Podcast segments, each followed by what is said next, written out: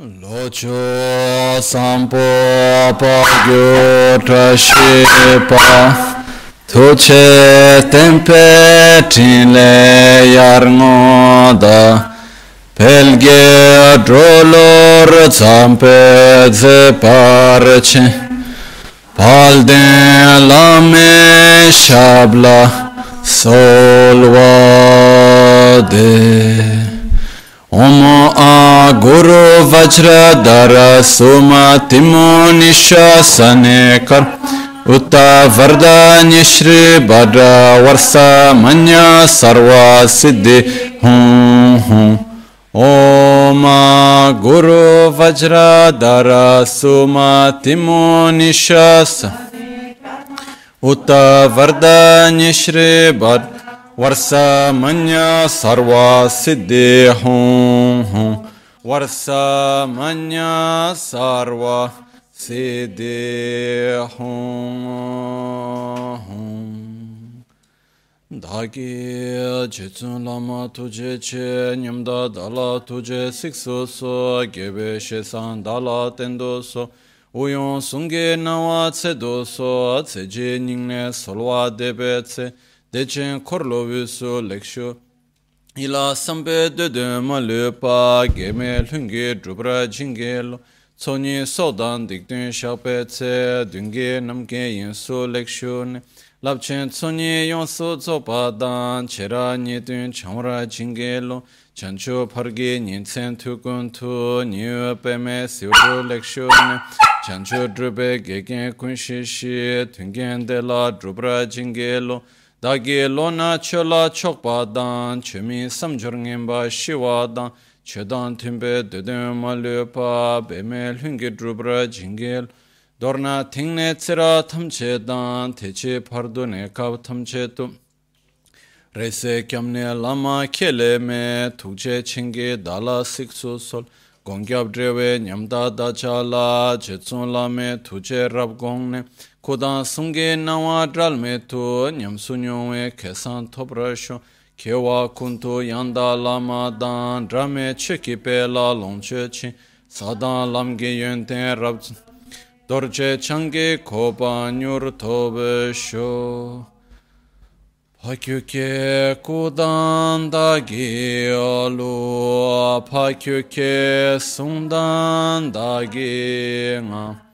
Haküke tukdan da Tüyer me çıktı çingelo Maküke kudan da gelo Maküke sundan da gena Maküke tukdan da geyi Tüyer me çıktı çingelo Homa muni muni maha muni shakya muni svoha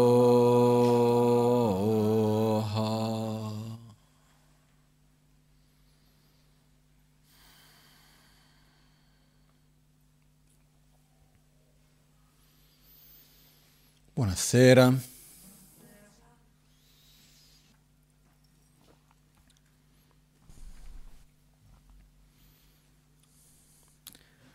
Molto spesso ho sentito alcune persone lamentarsi così di una cosa che mi sa che era un po' più di moda che nei tempi in questo momento che è lo stress. Mi sembra che c'è stato il momento della moda dello stress, in cui sembrava che qualunque cosa fosse per lo stress, si sentiva parlare tanto di stress. Mi sa che ormai è diventato parte del, della normalità, perciò almeno io non sento più parlare così tanto, o mi sbaglio, non lo so, ho questa sensazione. No? Ci sono i periodi che le cose vanno un po' di moda, no? Uh, e quindi, però, quando si parlava molto di stress e così via, sentivo dire, una volta qualcuno mi ha dato una definizione di stress, che era lo stress è quando uno consuma la propria energia e prima di riuscire a rigenerarla ritorna a consumarla. E quindi entra in un ciclo nel quale consuma e prima di riuscire a riprendersi riconsuma un'altra volta. E quindi non riesce mai a ritrovarsi in uno stato di ok, sono con la batteria carica. In qualche modo uno continuamente ritorna in questo stato, no? quindi rimane in questo stato di stanchezza. E riflettendo su questo, io ho osservato che la maggioranza di noi, quello che ci genera cosiddetto stress, questa stancanza, stanchezza in qualche modo cronica, eccetera, non, so, non, non è lo sforzo fisico,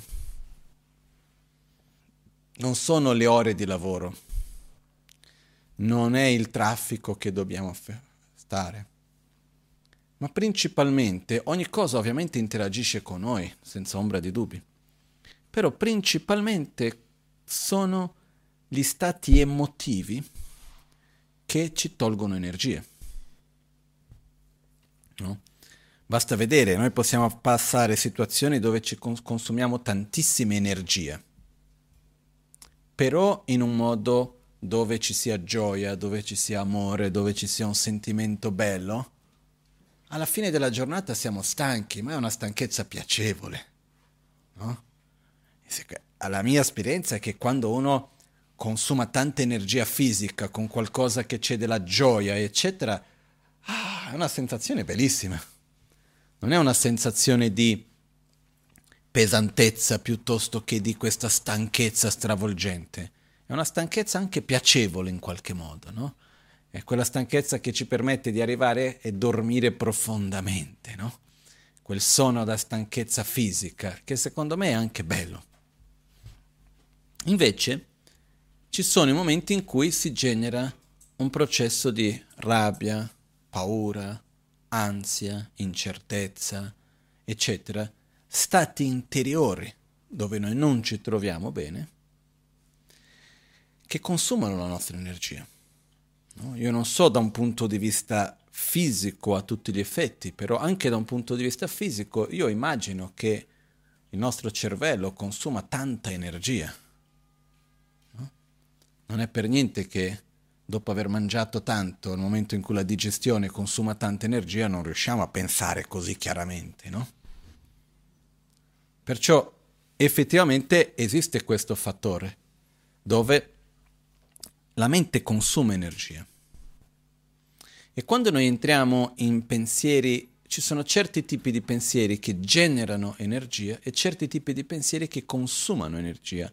Io parlo della mia esperienza, adesso non, non so dirvi esattamente il perché e il come, ma ci sono certi sentimenti che quando noi abbiamo, in qualche modo, modo, ci generano più spazio, stiamo meglio e abbiamo più, gio- più voglia di fare, più energia e ci sono altri che ci buttano giù, no? Per dire c'è una differenza enorme fra la gioia e la tristezza. Io parlo energeticamente, non sto parlando dell'energia come una cosa mistica, l'energia che arriva da qualche parte, sto parlando di quanta forza abbiamo noi, no? dell'energia propria che abbiamo. Quindi c'è una differenza enorme perché quando c'è un momento per esempio di rabbia, consuma tanta energia, però appena finisce quella rabbia uno è senza nessuna forza. Quando c'è la tristezza, la tristezza anche consuma tanta energia. Uh, la paura, l'insicurezza, l'incertezza, l'ansia, sono tutti stati interiori che consumano un sacco di energia. No? Credo che su questo siamo abbastanza d'accordo, no? E perciò quando noi, io vedo la maggioranza delle persone che incontro, che in qualche modo si dicevano stressati, perché da tempo che non sento qualcuno dire che si sente stressato effettivamente.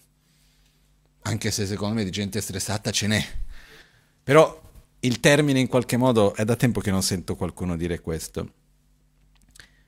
Raramente è perché esiste una situazione fisica faticosa o perché c'è troppo lavoro io ho avuto periodi nella mia vita no, nel quale ho lavorato in un modo come fatto poche volte, però per esempio quando ho fatto tutto il lavoro del tattoo di questi dipinti nelle pareti per Albagnano prima di qui, ho fatto più o meno tre mesi, di cui due mesi facevo almeno 18 ore al giorno davanti al computer.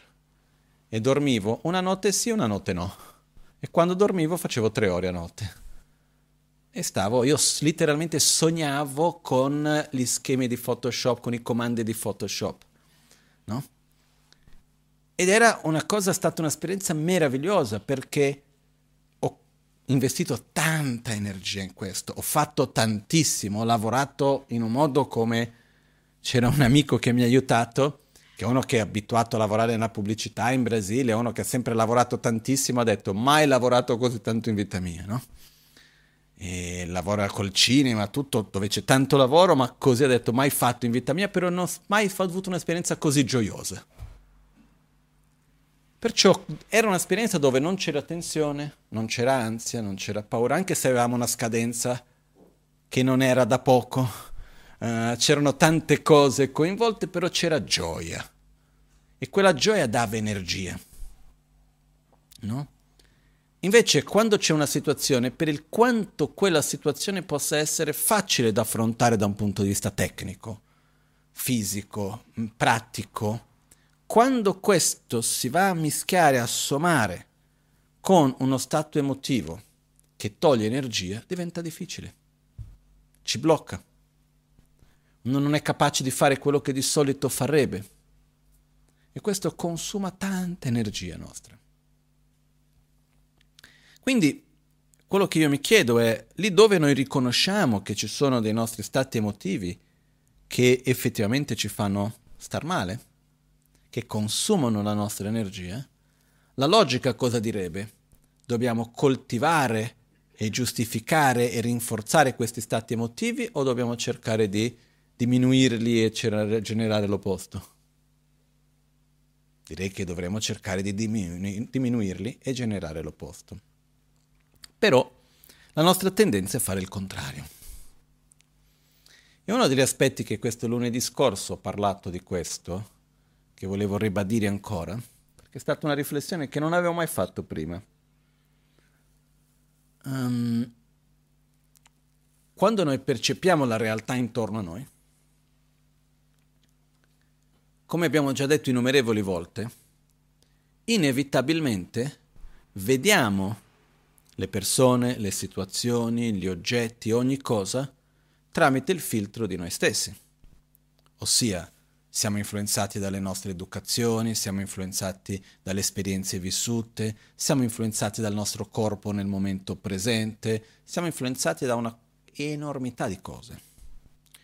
C'è una componente però che non avevo mai preso in considerazione con questa prospettiva, che noi siamo mo- fortemente influenzati nel nostro modo di percepire la realtà, è una parte importante del nostro filtro, delle nostre proprie emozioni.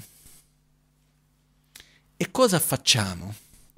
Noi cerchiamo di trovare una percezione della realtà, una realtà, cerchiamo di trovare, creare intorno a noi una realtà che sia coerente con i nostri sentimenti. Eh, qualcuno mi disse che in psicologia questo si chiama cognizione selettiva che è il fatto che quando noi ci troviamo davanti a qualcosa, noi vediamo quello che vogliamo vedere, non quello che c'è davanti a noi.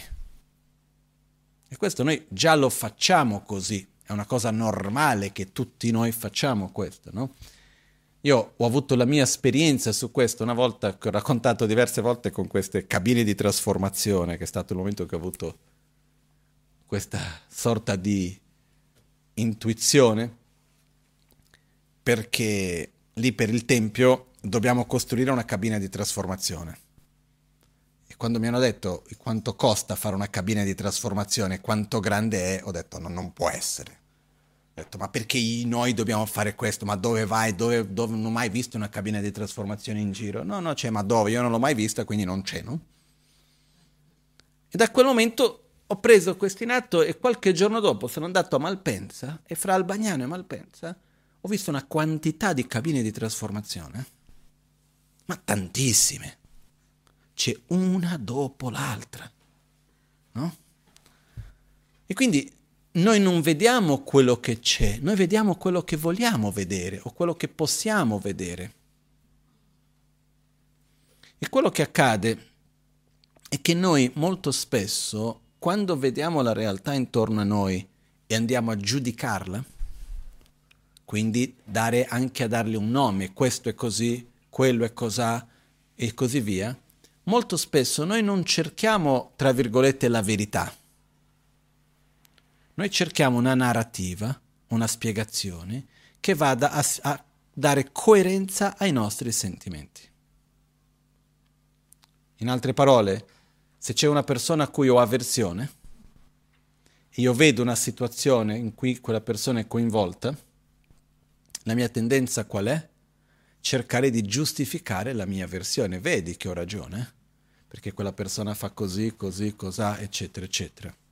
Se invece cosa succede? Se c'è una persona a cui io ho attrazione e quella persona io sono davanti a una situazione che a principio non sono d'accordo e vedo quella persona in questa situazione, io ho un conflitto fra la realtà che ho davanti a me e il mio sentimento. Quindi cosa cerco di fare in quel momento? Di creare una narrativa per giustificare quella persona in modo di trovare coerenza col mio sentimento sì, ma in realtà non è proprio così, è solo la sua motivazione, ma in realtà no. Vado a cercare tutta una narrativa per giustificare non quello che la persona ha fatto, ma per giustificare il mio sentimento. Io, come ho raccontato l'altro giorno, c'era questo filosofo che parlava e ha spiegato di un... Non, non dico il nome perché non me lo ricordo, non peraltro ma lui parlava di, delle varie teorie di cospirazione. E ha detto di una nuova teoria di cospirazione che c'è negli Stati Uniti, in cui dicono che uh, Trump e Biden siano la stessa persona con due facce diverse. Quindi c'è una tecnologia per cambiare faccia, e però sia la stessa persona. E uno dice, ma su, fuori. Invece che lui spiegava, questo non è altro che cercare una narrativa per giustificare un sentimento. Il sentimento può essere quello che cambia un politico dall'altro, tutti valgono la stessa cosa, non c'è nessuna differenza fra uno e l'altro, e quindi per me è tutta una stessa cosa, quindi sono la stessa persona, arrivi a cercare di giustificare quel sentimento che uno porta dentro di sé. Però lasciamo stare la politica. Quello che accade che cos'è?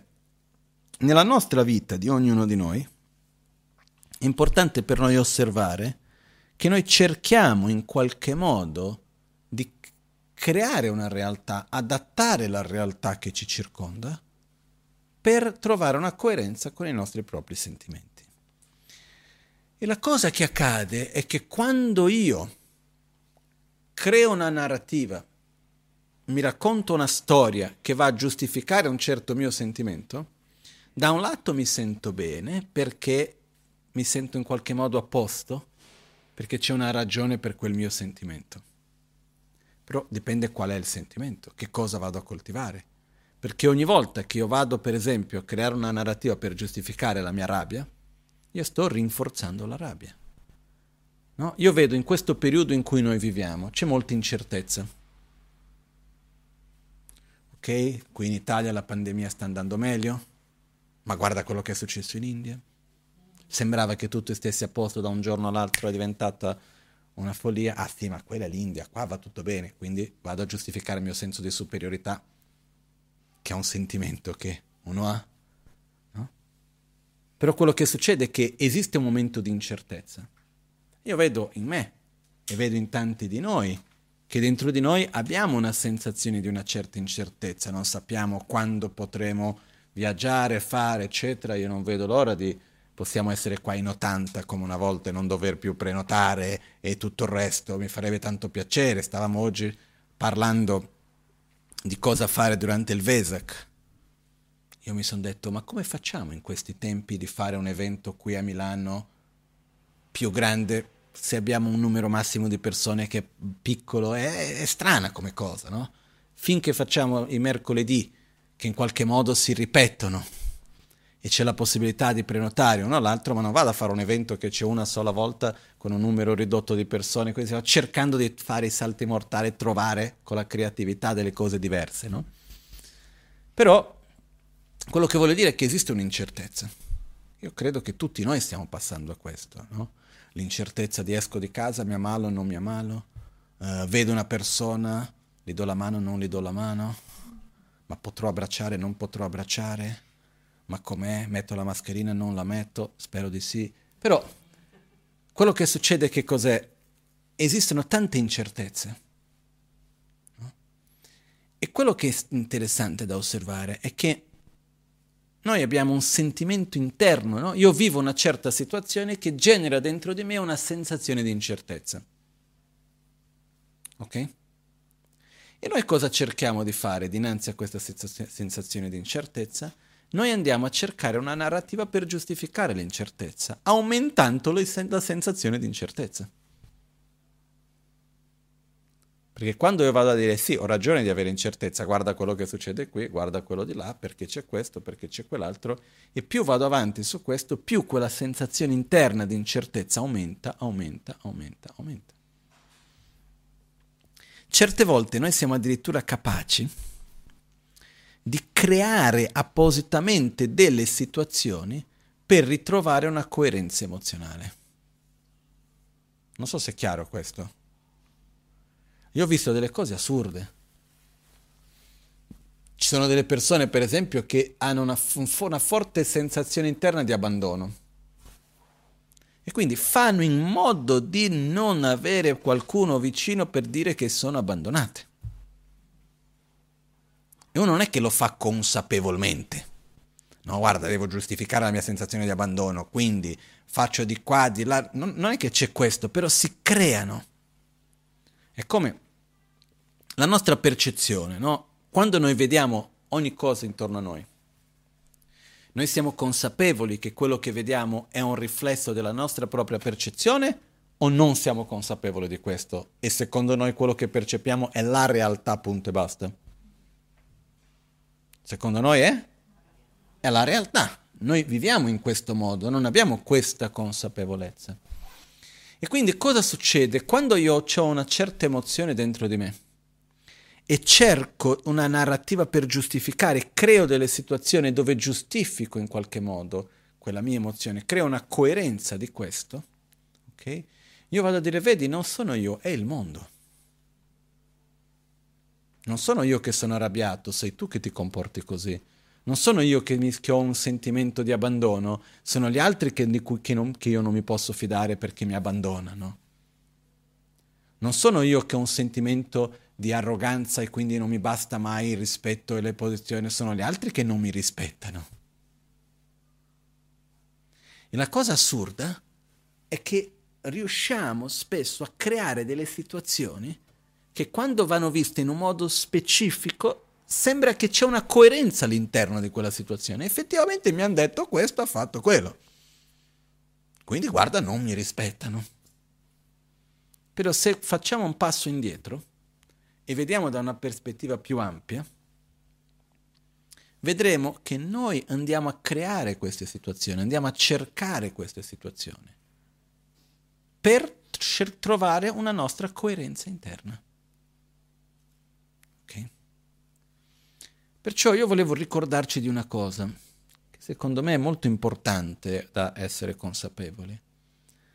Finché non diventiamo un essere molto speciale, finché non raggiungiamo uno stato profondo di stabilità, di saggezza, eccetera, c'è ancora un po', spero poco, però guardando intorno a me a me stesso c'è un po' da fare.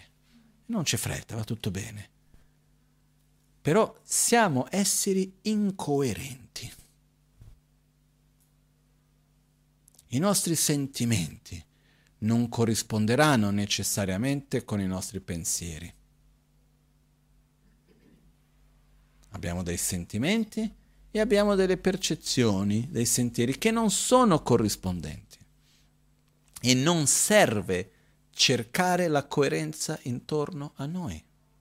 Serve cercare di coltivare i sentimenti che ci fanno bene e dare spazio e gradualmente molare, lasciar gradualmente eh, dissolversi, smettere di nutrire i sentimenti che ci fanno male. Questo è. Perciò se viviamo un momento dove c'è della forte incertezza, cosa dobbiamo fare? Cercare di vedere, cercare più notizie e più cose per giustificare la nostra incertezza? O dobbiamo cercare delle cose, dei punti fermi su cui tenerci forte per raggiungere, per sviluppare una certa certezza e sicurezza interna per contrapporre quel sentimento di incertezza? No? Io sono per il secondo. Però questo vuol dire andare controcorrente. Perché la nostra tendenza naturale non è questa. Il perché di questo non lo so. Però fatto sta e non è la nostra intendenza qua in Occidente, in Italia, no, dappertutto. È così. Io mi ricordo una volta parlando con un amico del monastero di Sera in India, c'era una situazione assurda di conflitto, eccetera. No? Qualcuno mi dirà, ma come conflitto nel monastero? Ma non siete buddisti? La mia risposta quando qualcuno dice così, io dico, guarda, Ah, tu non, non, dovresti arrabbiarti perché sei buddista, no? Se uno mi dice così, io dico, io mi arrabbio perché sono buddista. Nel senso che se io non mi arrabbiasse mai, e se fossi già un Buddha, non avrei bisogno di essere buddista, no? È proprio perché non voglio più, quindi vuol dire che ho il problema, no? Comunque, fatto sta, io ho vissuto per un certo periodo nel monastero di Seramé, al sud dell'India, dove stavo studiando, c'è stato un momento nel quale c'è stato dei, dei conflitti molto pesanti di cui tutti che erano lì in qualche modo sono stati coinvolti. No? E lì ho visto i, la difficoltà dei sentimenti.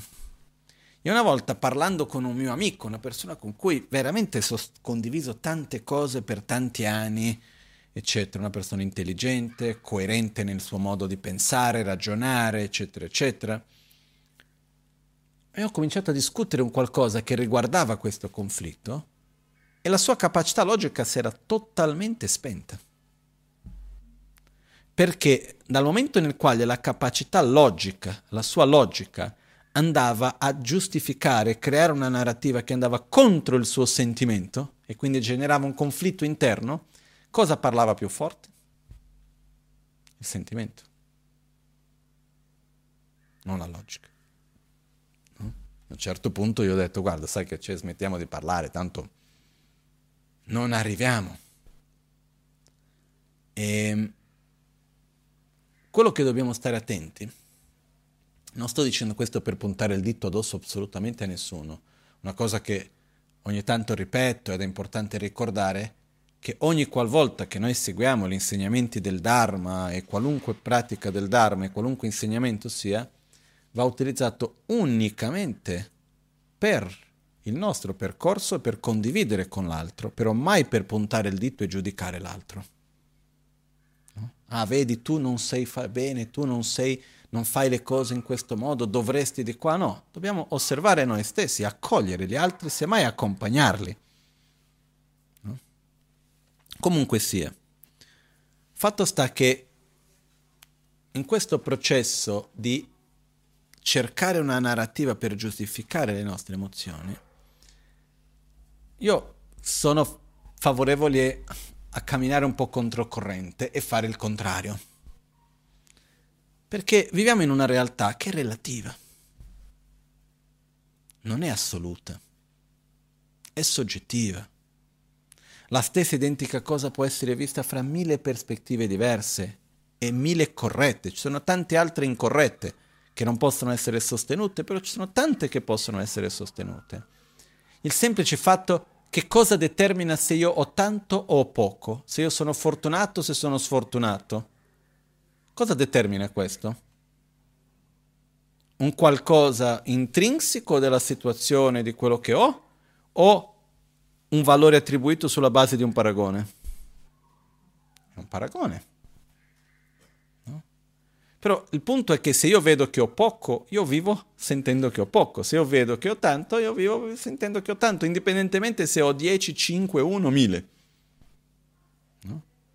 Ogni tanto racconto che c'è un amico una volta che ha passato un periodo abbastanza lungo con tanti conflitti e soffrendo tanto perché si sentiva povero per modo di dire, perché voleva comprare una banca e non riusciva.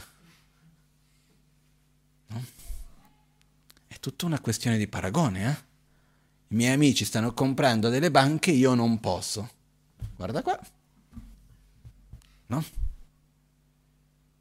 Perciò, al di là di questo, il punto che voglio arrivare è, invece di cercare di creare una narrativa per giustificare le nostre emozioni, perché invece non facciamo la forza opposta e andiamo di cercare di creare delle narrative, perché tanto non sappiamo vivere senza le narrative, per coltivare i nostri sentimenti che ci fanno bene. Non so se è chiaro questo. Perché dipende qual è la prospettiva, dove vado a vedere. E qua esiste un, un punto che è un po' dolente in qualche modo e a me anche mi preoccupa. Come posso cercare di dirlo in un modo gentile?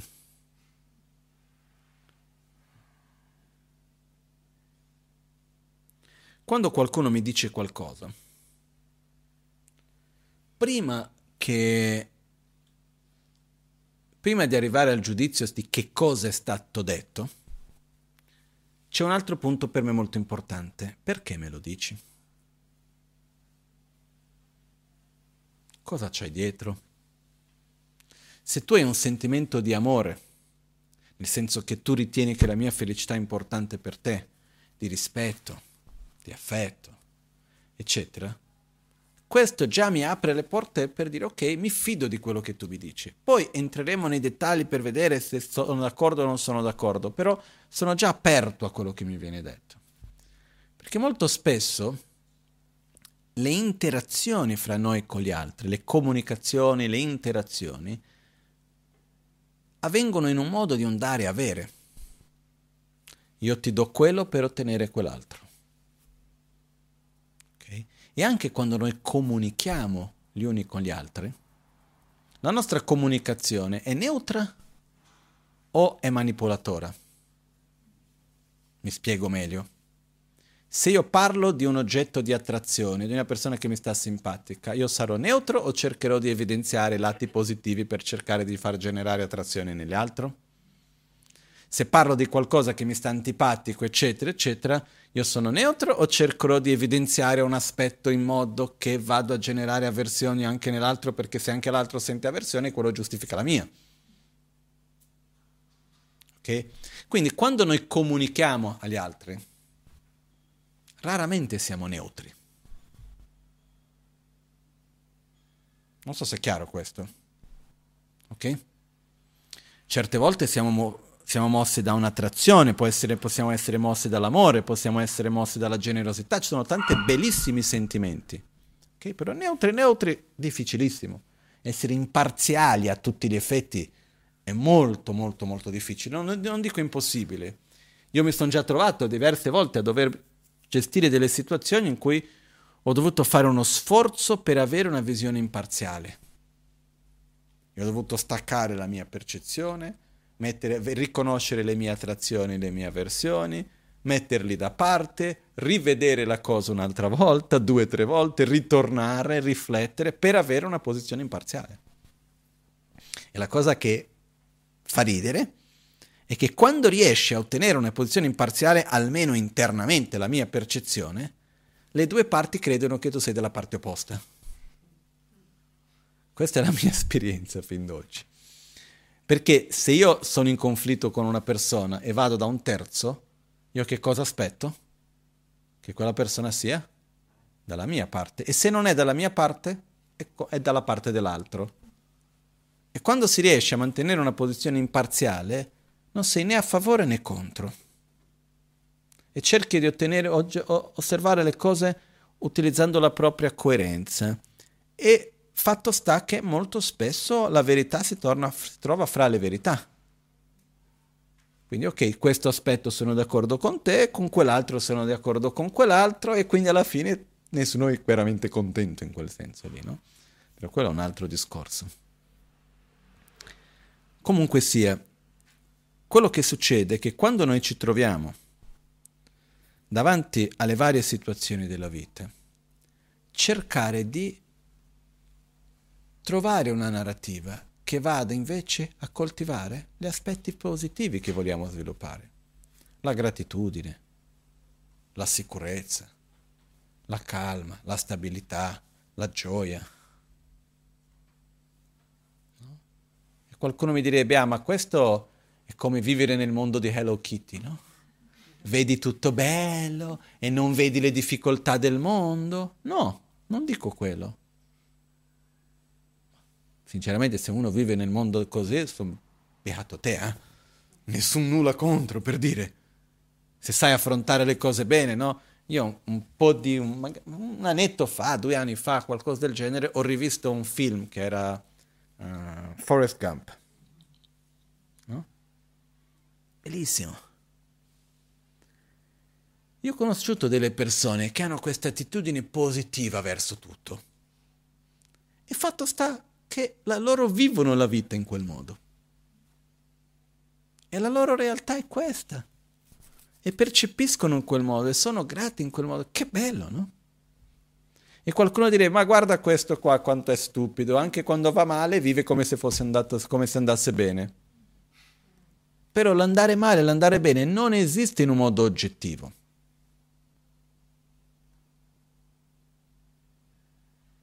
Dipende da un valore attribuito sulla base di un paragone.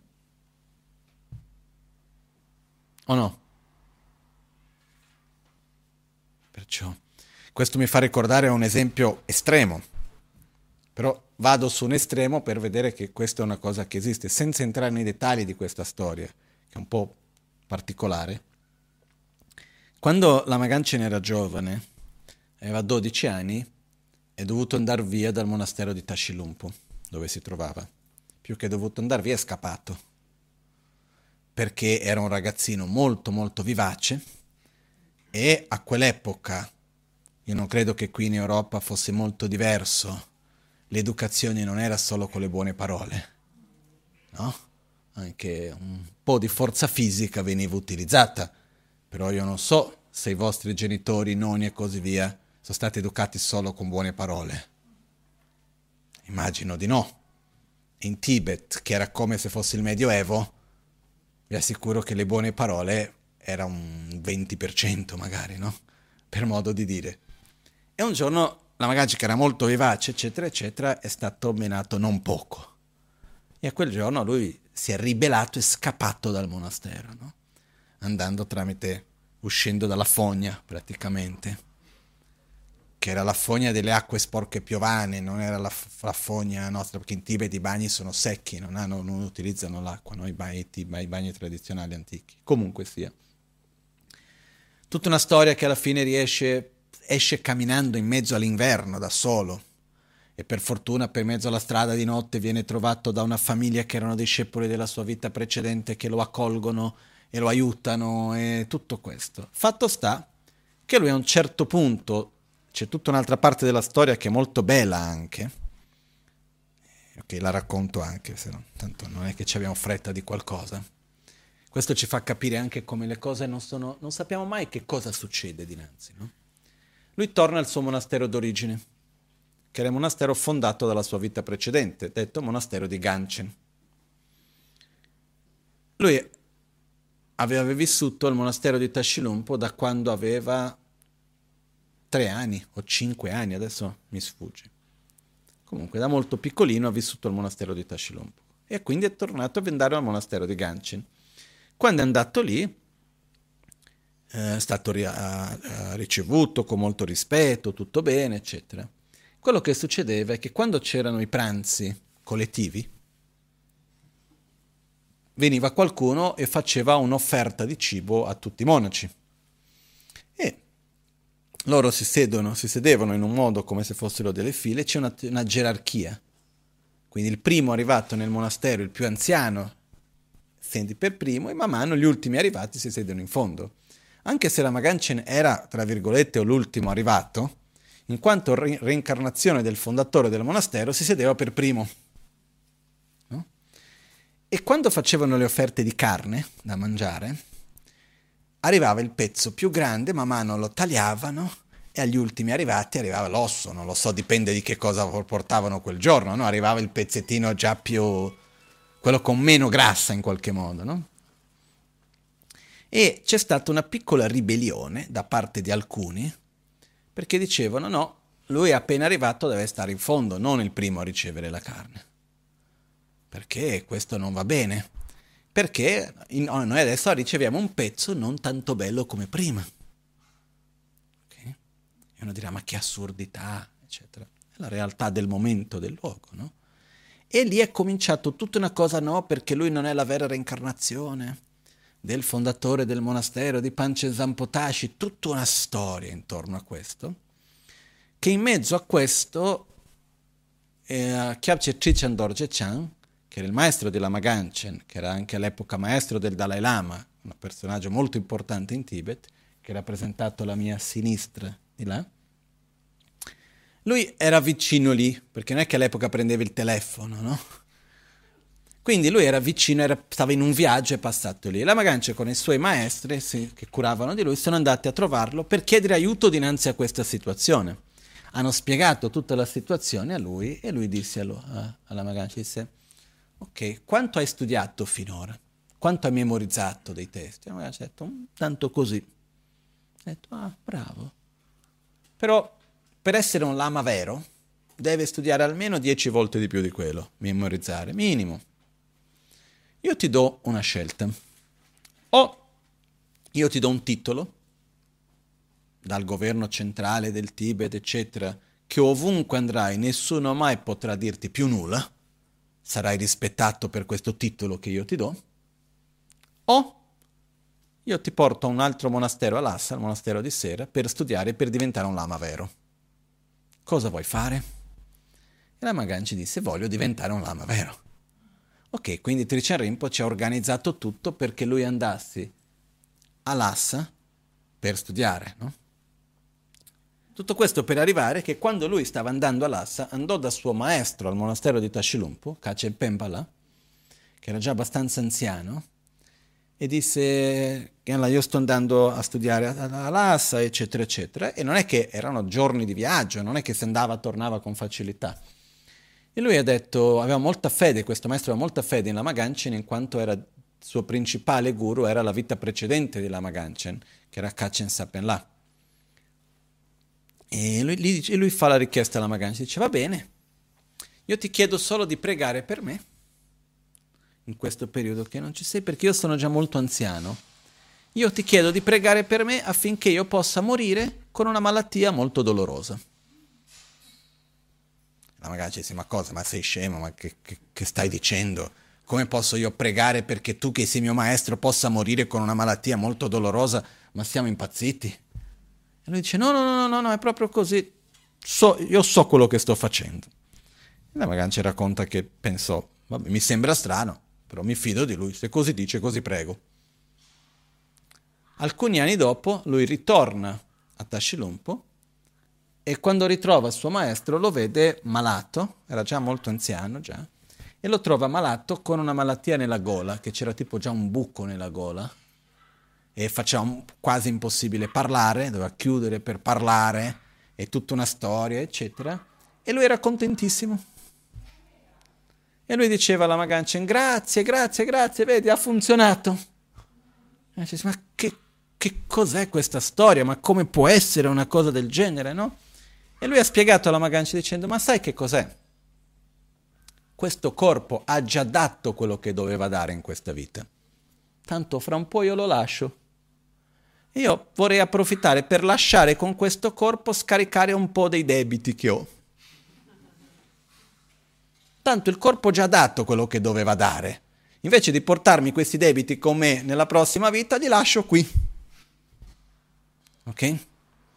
Al di là del fatto adesso di entrare nel discorso del karma come perché quello che non è il momento per metterci a spiegare quello, il fatto è il modo in cui quell'uomo viveva quella malattia e in un modo totalmente diverso di come la maggioranza di noi la potremo vivere. Nel senso che emotivamente, come lo viveva, aveva un senso e un modo totalmente diverso. Quindi quello che voglio dire è che la realtà in cui viviamo, ogni situazione, anche la più assurda, può essere vissuta in modi totalmente diversi. Una malattia può essere vista, guarda che fortuna che ho qualcuno che prende cura di me. No? Questo mi fa ricordare una ragazzina. Ragazza, una volta ero in Brasile e c'era una ragazza che aveva una malattia strana. Adesso non mi ricordo il suo nome. Lei aveva questa malattia che ogni tanto, tutto normale, però ogni tanto Uh, cos'è che succedeva? Adesso non mi ricordo più esattamente, tipo se era, non erano gli attacchi epilettici, ma qualcosa di particolare e l'unico modo per fermare quello era metterla in un coma indotto. E, e ogni tanto, però ogni volta che entrava in questo ci voleva tanto tempo e poi dopo ogni volta che ritrovava era un difficilissimo, eccetera. E una volta quando lei si era svegliata in mezzo a questo, l'unica cosa che era riuscita a comunicare in quel momento è che voleva vedermi. Io per caso ero in Brasile, mi hanno contattato, sono andato a trovarlo un giorno in ospedale. No? E, ehm, e, quando sono arrivato in questo ospedale pubblico a San Paolo, che era l'ospedale, uh, l'ospedale Hospital das Clínicas, enorme, con tanta gente, gente in mezzo ai corridoi, un caos in mezzo a questo sono arrivato lì in questo reparto di cure intensive. Ho visto questa ragazza, era inconsci- non era cosciente, ha avuto un momento di coscienza, effettivamente sono stato un po, con, un po' con lei, quello che poteva, e lì dei medici hanno cominciato a chiedermi, puoi venire a vedere questa, poi quell'altra, eccetera. Sono stato lì un pomeriggio. E c'era una ragazza, che non mi ricordo che malattia aveva, perché quando io vado, vedo qualcuno che è malato, non chiedo qual è la malattia, la diagnosi, la cartella clinica, non importa ah, per me cerco di darti qualcosa di buono, tutto lì no. Anche perché se mi spieghi la malattia per me una, non capisco una da un'altra alla fine dei conti, no? Però fatto sta che c'era questa ragazza giovanissima con una malattia terribile che non mi ricordo qual era. E lei era lì, mi ha voluto vedere, sono andato a parlare un po' con lei, aveva una gioia. E lei mi diceva proprio con gioia, sicura, ha detto, ah che bello, guarda come la gente qua prende cura di me, con una gratitudine dentro di sé, di come gli altri prendevano cura di lei e di quello che era, eccetera. E i medici, gli infermieri con cui ho parlato lì mi hanno detto, guarda, questa qua ci dà un'energia, ci dà tutto perché lei è così gioiosa sempre ed è così amorevole con tutti. E lei viveva la sua situazione vedendo con gratitudine di quello che gli altri facevano per lei e di come si sentiva fortunata in mezzo a quella situazione. No? Poco tempo dopo è morta, anche l'altra purtroppo. E si dice che è morta bene, aveva uno stato comunque stava sempre con questa sua gioia in qualche modo. No? Quindi questo mi fa ricordare persone che hanno vissuto situazioni difficilissime, che per la maggioranza di noi basterebbe un decimo di quello per star veramente male. Invece riuscivano a vedere, vivere la situazione con una prospettiva che era bello.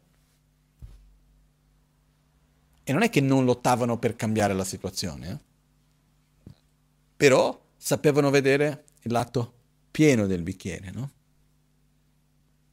Quello che voglio dire con questo è che non è che la realtà è oggettiva, la realtà è soggettiva.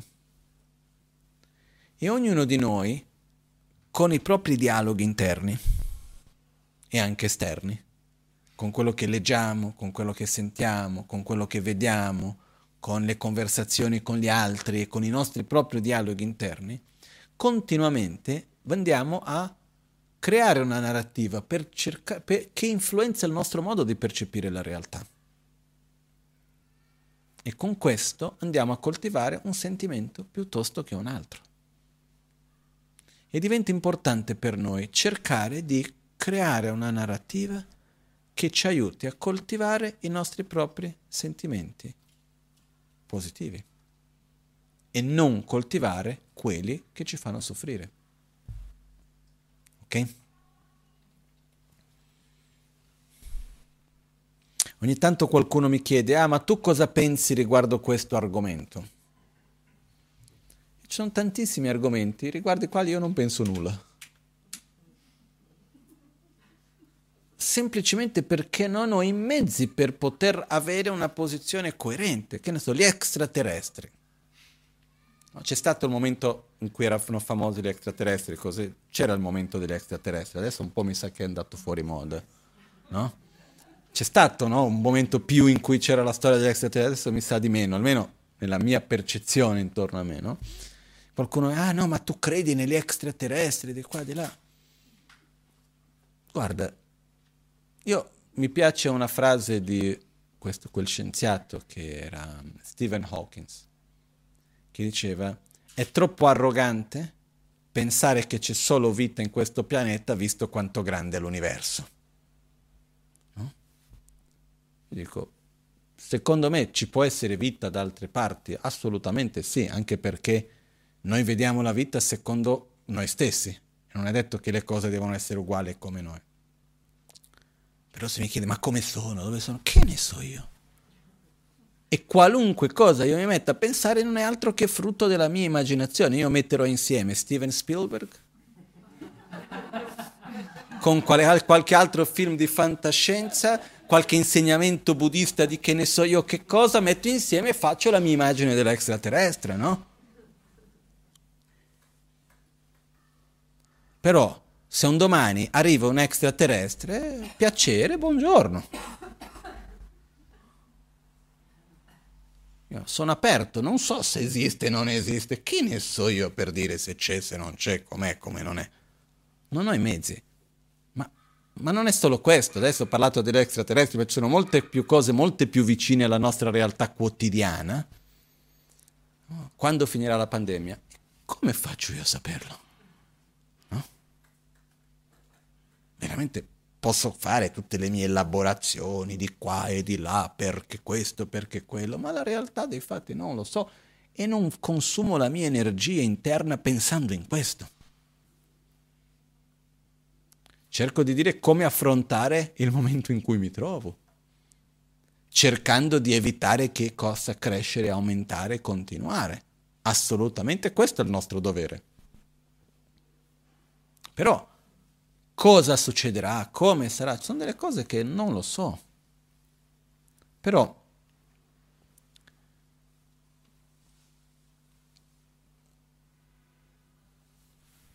le informazioni che noi riceviamo le informazioni con cui noi entriamo in contatto.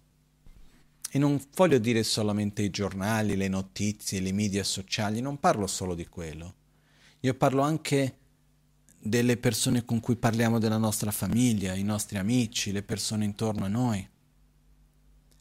Ognuna di queste cose va a gradualmente, ognuna di queste informazioni va a rinforzare una storia piuttosto, una narrativa piuttosto che un'altra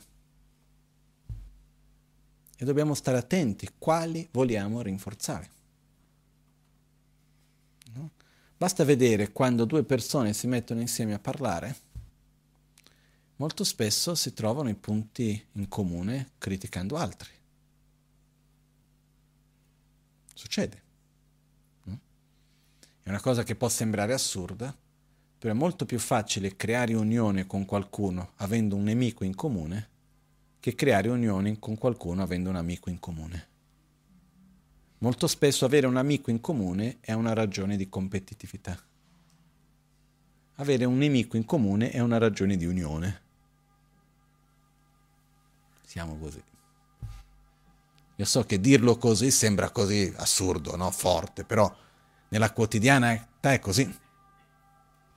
Perciò, quali sono le nostre dinamiche? Quando siamo con altre persone, quando parliamo nel lavoro, nelle media sociali, nella nostra interazione con gli altri. Perché il problema non è solo che io ho parlato male di quella persona e moralmente quello non va fatto.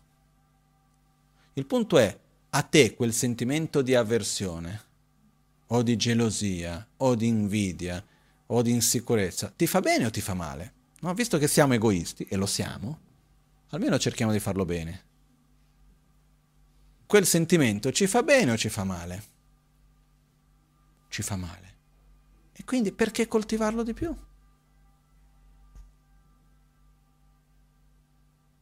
Perché rinforzarlo? Perché abbiamo un meccanismo da qualche parte che quando troviamo una coerenza fra il nostro sentimento e il mondo che percepiamo, sentiamo una sorta di benessere. Non so bene come descriverlo. Uso parola benessere, però c'è un qualcosa lì che... Ah, vabbè, bene. Però questo, uno, che non dura. Due, che va a rinforzare quel sentimento lì. Ok? Perciò, cosa fare? Una delle prime cose che diventa veramente importante per noi è riposare. Riposare la mente, riposare le nostre emozioni. E purtroppo quando noi ci troviamo fra il pensiero, la ragione e l'emozione, l'emozione parla più forte, nella maggioranza delle volte, quando l'emozione è lì manifesta. Okay? Per questo che ci sono diverse volte che dobbiamo creare un po' di spazio dalla situazione, da quel che sia, per permettere a quell'emozione di un po' calmarsi e a questo punto possiamo cercare una prospettiva diversa, cercare un'altra narrativa, dare un'altra direzione, vedere le cose in un altro modo. Ma finché quell'emozione è forte non riusciremo. Molto molto difficile. Perciò io ritengo che sia veramente importante per noi avere dei momenti nella nostra quotidianità dove noi in un modo attivo andiamo a generare spazio. Okay. Perciò le nostre emozioni hanno bisogno di tempo per digerirsi, per elaborarsi, non sono immediate e quando noi non diamo il giusto tempo alle nostre emozioni per elaborarsi, una si mette sopra l'altra e poi rimangono dei nodi, delle ferite che dopo diventano più difficili da guarire. Perciò io ritengo che sia veramente importante fare un po' le vacanze dalle nostre emozioni che non è fa, va la vacanza, vado da qualche parte a divertirmi, questo e quell'altro, che in qualche modo è quello che tanti cercano di fare con l'alcol, col tabacco, con diversi tipi di droghe. No? Una volta sentivo una persona che faceva un uso abbastanza pesante di droghe, anche droghe pesanti, e diceva è l'unico modo che riesco a non sentire certi miei conflitti interni.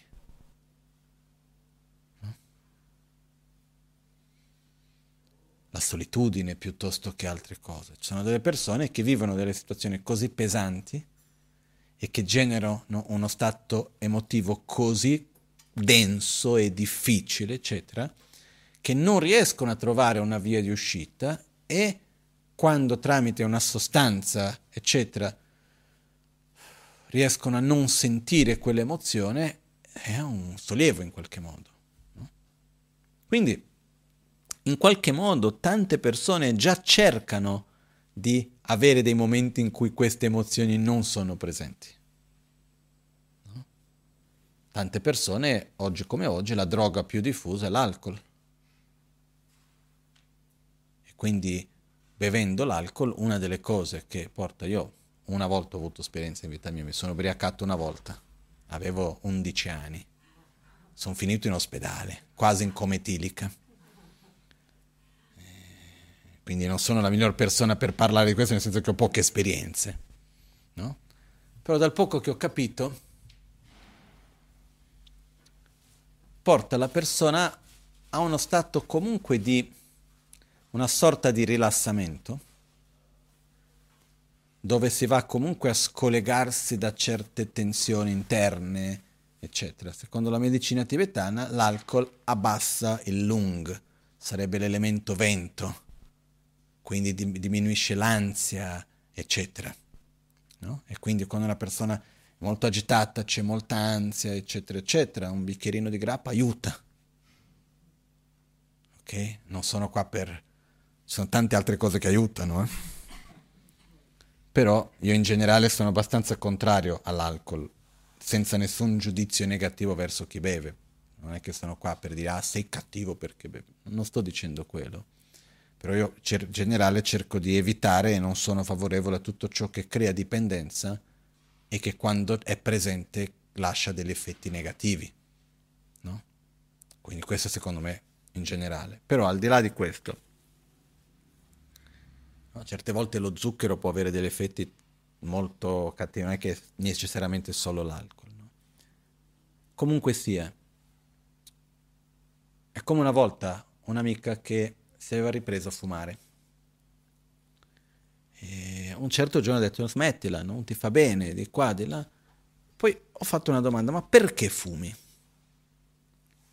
Se tu mi dici con totale sincerità che tu fumi perché ti piace, perché ti piace il gusto, perché è una cosa piacevole il momento di fumare, è una cosa che ti piace, fallo quanto vuoi. Io non dico più niente. Ma se tu fumi perché sente ansia, perché hai una sensazione interna e quindi prendi rifugio nel fumo, non farlo più. Perché è un falso rifugio, perché non risolve nulla.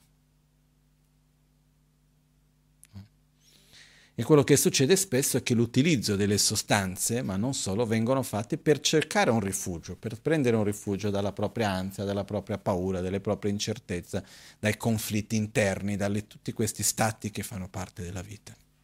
No? La stessa cosa succede anche con uh, l'utilizzo dei piaceri dei sensi, no? dal mangiare al sesso.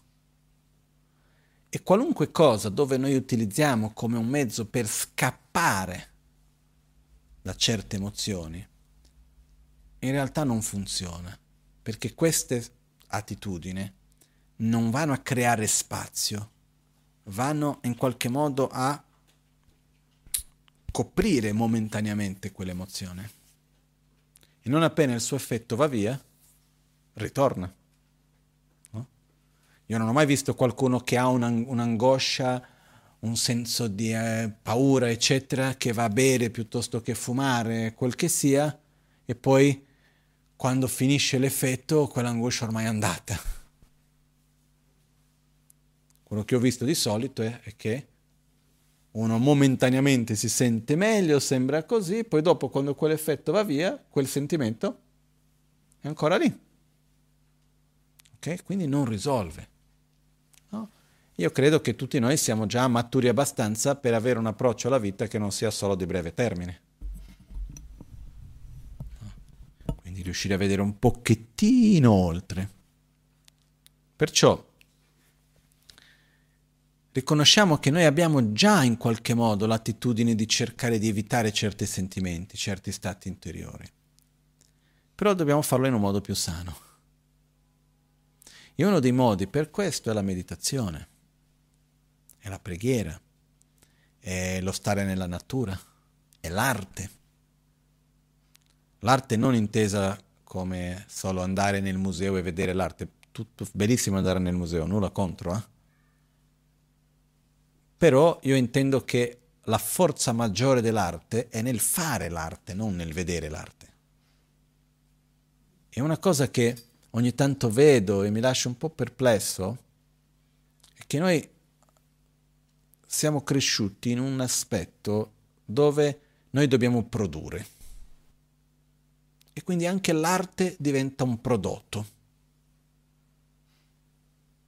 E quindi esiste il concetto di fare l'arte, firmare e avere una funzione dell'arte. Faccio l'arte che diventa un prodotto per far vedere quanto sono bravo, per essere riconosciuto.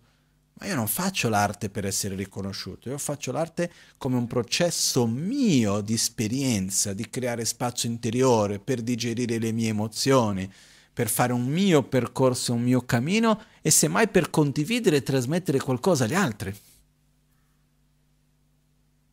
Questa è la bellezza dell'arte. No? E questo mi fa ricordare un compositore che mi piace molto la sua musica e poi anche un amico personale che si chiama Philip Glass, che compone le musiche per piano, orchestra, eccetera. No? Lui è buddista, è discepolo di suo maestro, era un grande amico di Lama Ganchen, così che ci siamo conosciuti. Io mi ricordo che lui all'inizio della sua, chiamiamo così, carriera musicale, lui aveva un'enorme passione per questa musica minimalistica, minimalista, eccetera.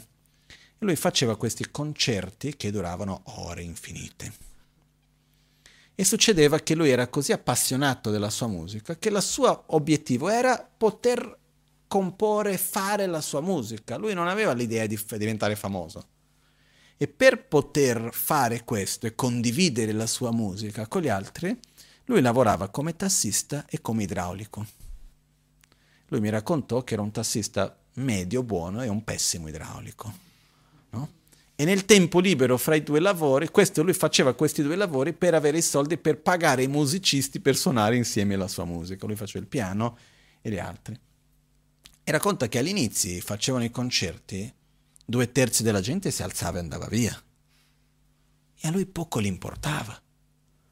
A lui era la passione per la musica che lui faceva e lui aveva passione per quello, la bellezza di poter comporre, poter suonare, poter condividere con gli altri.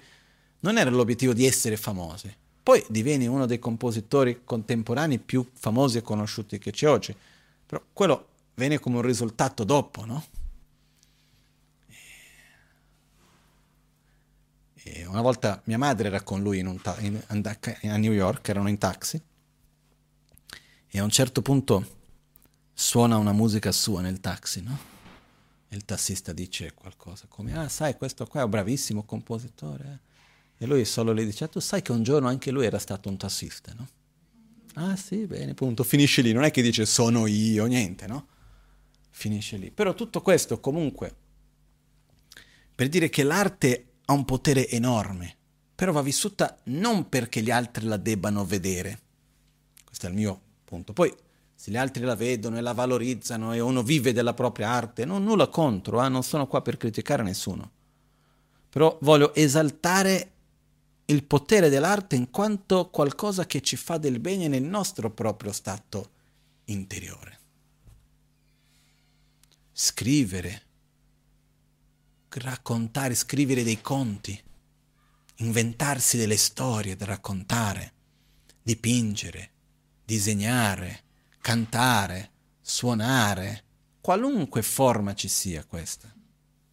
No? Ci sono tanti modi che aiutano. La bellezza si trova quando noi facciamo qualcosa che mentre la stiamo facendo siamo nel momento presente e non stiamo elaborando né il futuro né il passato. Questo è dove si trova questo potere particolare. Ok? Però ho la sensazione che nei tempi in cui viviamo molto spesso non diamo spazio nella nostra vita a questo. No? Dobbiamo produrre, la giornata deve essere produttiva. E certe volte diventa importantissimo far nulla. Ma il far nulla in realtà vuol dire fare tantissimo, perché in questo far nulla quello che stiamo facendo molto spesso è creando spazio per elaborare e digerire le nostre emozioni, i nostri sentimenti. Ed è una cosa che tutti noi ne abbiamo un forte bisogno. Se noi riusciamo a fare questo con una certa frequenza, sembra che il bisogno diventa minore. Però quando noi non lo facciamo, a questo punto dobbiamo prendere un po' di spazio, dedicare a quello, eccetera cosa succede? Più forti, so, più forti sono le interazioni, ok? Più forti sono le emozioni vissute, più abbiamo bisogno di creare spazio per digerire quelle emozioni. Caso contrario, prima o poi vanno a manifestarsi, è come un'energia che si blocca e prima o poi da qualche parte deve uscire e si può manifestare come una malattia, come un, come un litigio in certi casi, come un conflitto. non c'entra niente in quel momento lì. Però se io ho quella tensione interna, io vado a crearmi tutta una narrativa per giustificarla. E con qualcuno me la prendo. Perciò oggi esiste un'attività molto diffusa che si assomiglia a questo. È un'attività in cui a principio uno non pensa al passato o al futuro. Però è un'attività passiva, non è un'attività attiva. Che è vedere film, la televisione, eccetera. No? Io ho già detto altre volte, io da quando ero bambino sono un appassionato di televisione, non che conosco tutti i programmi, ma che mi metti davanti alla televisione, quello che metti lì rimango. Passano cinque ore e sono ancora lì, eh? Così ero da piccolo, no? Ancora oggi mo, mo, meno, però in certi momenti se mi metti davanti, io non ho la tv a casa, io ho lo schermo per vedere dei film ogni tanto, ma non la tv con i canali, eccetera, perché conosco le mie debolezze. Eh?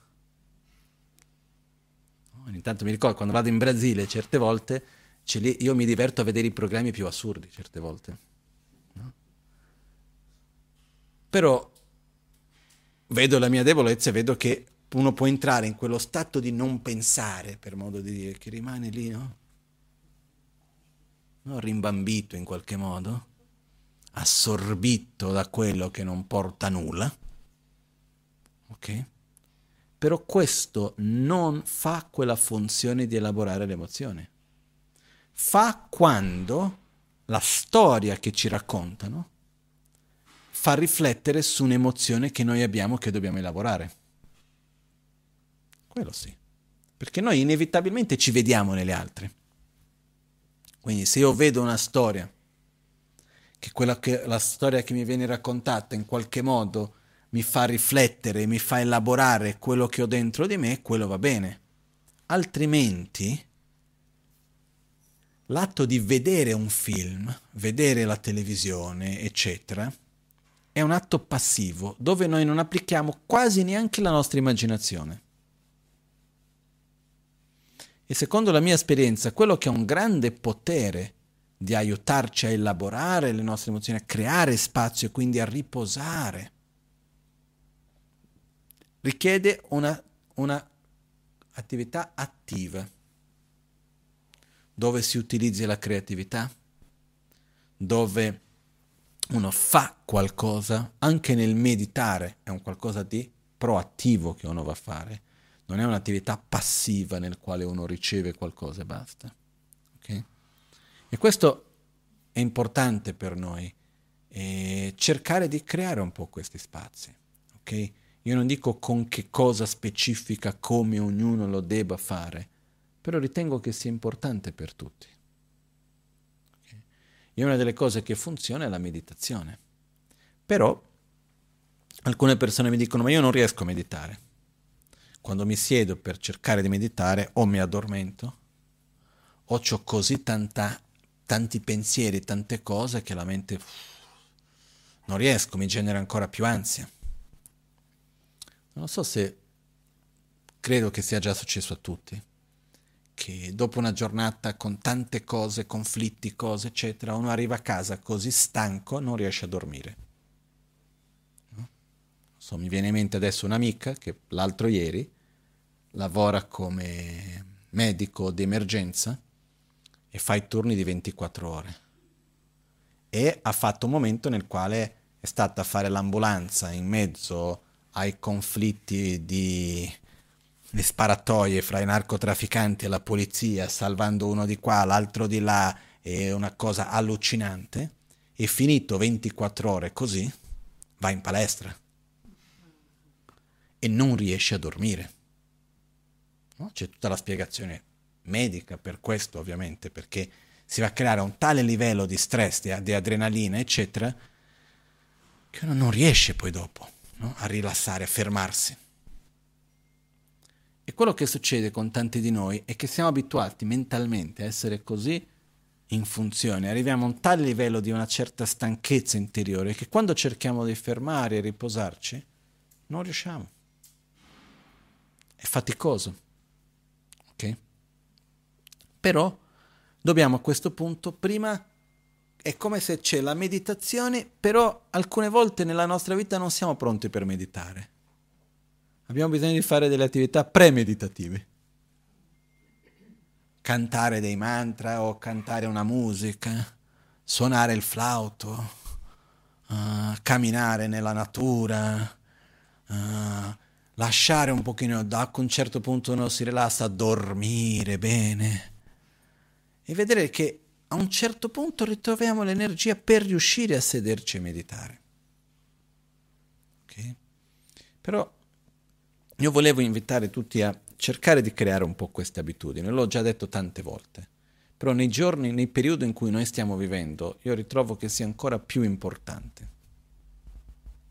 Perché io vedo in tante persone, vedo anche in me stesso, che c'è una certa stanchezza che non è una stanchezza fisica, è una stanchezza che nasce da una parte emozionale, dalle esperienze vissute e che continuiamo a vivere. E una di queste stanchezze è l'incertezza, è la paura. Ci sono diversi sentimenti che abbiamo che comunque sono lì da un bel po' e facciamo fatica. Perciò volevo invitare adesso insieme a fare una breve meditazione. E, ehm, perché parlare va bene, ma va anche, uno deve anche farle le cose, no? E invitare tutti a cercare di, se, avete, se lo fate già benissimo, rigioisco, se non lo fate cercate di creare dello spazio nella propria vita per quello. E qualcuno mi dirà, ma io non ho tempo. Il tempo si crea.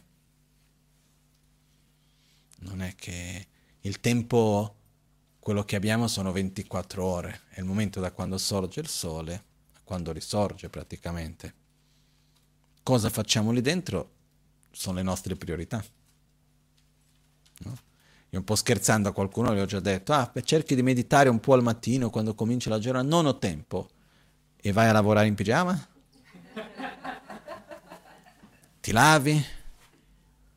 O prima di andare a lavorare ti svegli, fai colazioni, fai il caffè, leggi il giornale, guardi Facebook, ti vesti con calma, che ne so io, tutte quelle cose che fai e poi a un certo punto esci di casa. No? Quanto tempo hai bisogno da quando ti svegli a quando arrivi al lavoro? Se che oggi ancora vai a lavorare fuori di casa, però quanto tempo ci vuole? Un'ora? Mezz'ora per viaggiare, mezz'ora per prepararsi, due ore? Si aggiungono 15 minuti una questione di priorità che noi diamo. Ok? Perciò creare questo spazio. E una cosa importante da capire è che quando noi cerchiamo di cominciare a meditare, non è importante se noi meditiamo nel modo giusto o sbagliato. Dopo sì. Andando più avanti diventa importante meditare nel modo giusto. Però quando cominciamo, Dobbiamo semplicemente cominciare creando spazio, riposando la mente, rilassando la mente, perché abbiamo bisogno di quello prima di tutto.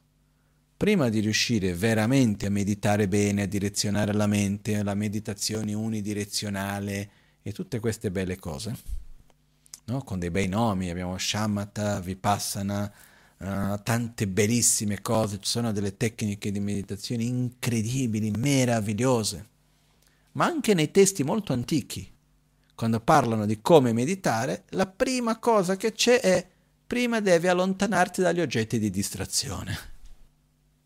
Prima devi generare un silenzio interiore. Poi puoi cominciare effettivamente a meditare bene su qualcosa. No? Poi quando uno è abile nel meditare, quindi ha un certo controllo della propria mente, a questo punto riesce a direzionarla meglio. No? Un giorno vi spiego, non so esattamente quando, comunque un giorno vi spiego il percorso per la meditazione, lo stato di concentrazione secondo il sentiero che è stato disegnato dal maestro della Maganci, da Trechan Rinpoche, si chiama Scine Peri, non lo so se da qualche parte qui ce l'abbiamo o no nei vari dipinti, non sono sicuro, dal Bagnano sicuro sì. Comunque, l'altro giorno lo stavo guardando perché una delle nostre amiche del centro ha avuto l'idea di fare il disegno di questo, però fatto per bambini. molto carino. No? Quindi, e lì ho dovuto per la prima volta in realtà guardarlo con una certa attenzione che non avevo fatto prima. Da questo mi è venuto voglia di condividerlo. Però lì c'è il percorso per meditare. No? E all'inizio di questo percorso tu vedi che c'è il praticante, di solito c'è il monaco nel disegno che mi ha fatto un bambino, che davanti c'è l'elefante e una scimmia. Prima la scimmia, poi l'elefante, che camminano nella direzione opposta del praticante. Quindi il praticante va verso di loro e loro non li guardano neanche indietro. Rappresentano la propria mente. È uno che sta sempre a correre dietro la mente. Non ha controllo, del, controllo dei propri pensieri, delle proprie emozioni. E sono impazziti, no? da una parte a un'altra, non deve correre dietro. Quando uno comincia a meditare piano piano, viene rappresentato che il praticante è più vicino all'elefante e alla scimmia, sono due aspetti della mente, rappresentano. L'elefante rappresenta la mente, la scimmia rappresenta l'agitazione mentale. E a un certo punto i due guardano indietro. Quindi vuol dire che c'è un po' di attenzione. Uno riesce ad avere un minimo. Poi piano piano il praticante va davanti all'elefante alla scimmia. Perché vuol dire che ha il controllo della propria mente, dà la direzione alla propria mente però è ancora preso dai sensi. La mente ancora perde la propria direzione quando sente qualcosa, un odore, un gusto, il tatto, eccetera. E a un certo punto uno riesce addirittura ad andare oltre quello. No? Ci sono i vari livelli che vengono rappresentati, sono nove livelli. Comunque, un giorno possiamo guardarlo insieme.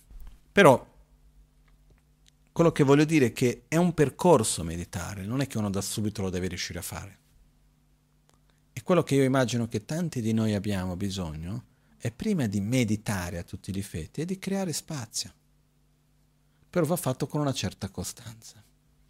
Quindi se quando stiamo noi cominciando a meditare, o magari abbiamo già cominciato da tempo, però è un periodo particolarmente difficile e non riusciamo a concentrare bene la mente e ci viene sonno, è perché in qualche modo c'è una stanchezza accumulata e quando uno si rilassa viene il sonno qualche modo va anche bene quello. Okay? Non è meditare questo, è rilassarsi. Però tanti di noi abbiamo bisogno prima di rilassarsi, poi potremo meditare. Ok? Quindi io direi adesso smetto di parlare e facciamo una meditazione insieme. Ok?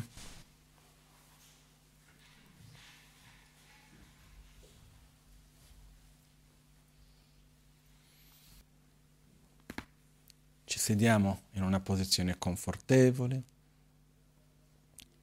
con la schiena dritta, però non tesa. Le spalle sono rilassate.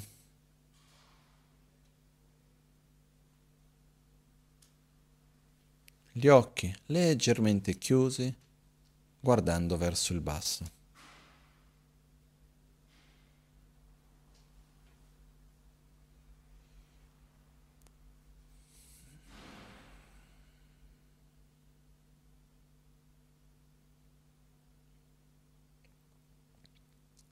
La bocca rilassata e la nostra attenzione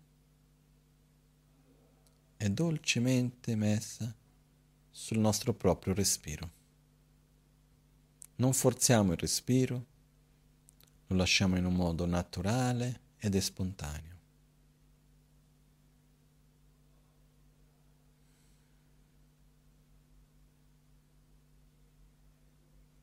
Ci permettiamo di essere presenti nel momento presente. Poggiamo la nostra attenzione sulla sensazione alle narici dell'aria che entra e dell'aria che esce.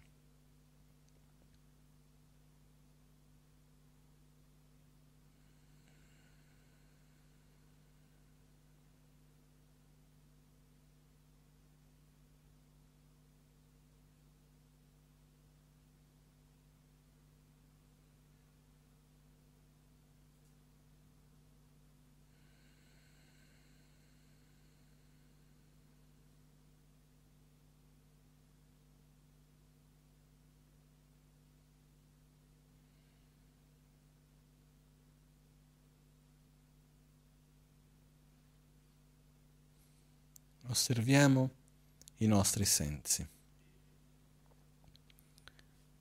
Cominciamo per l'udito. Osserviamo i vari suoni con una particolarità.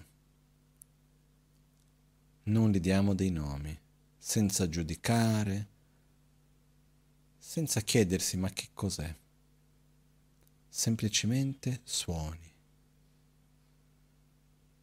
Da quelli più lontani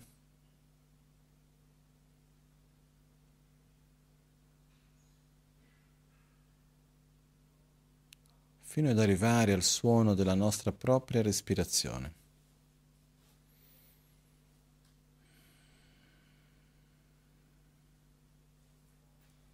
Non giudichiamo, non diamo dei nomi, semplicemente acquisiamo, osserviamo.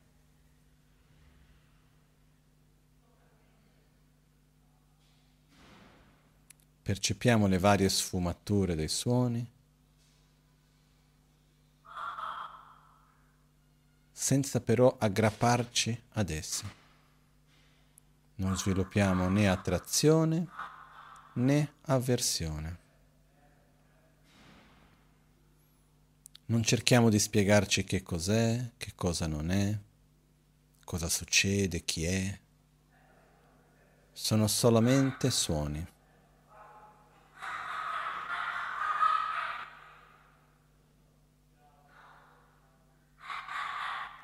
Inspiro.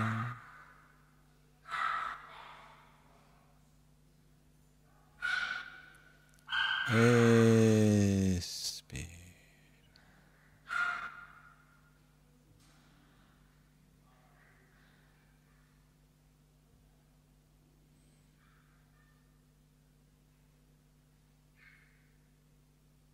Osserviamo il tatto. Portiamo la nostra attenzione più vicino su noi stessi e osserviamo la nostra propria respirazione, il suono e la sensazione dell'aria che entra e che esce dalle nostre narici.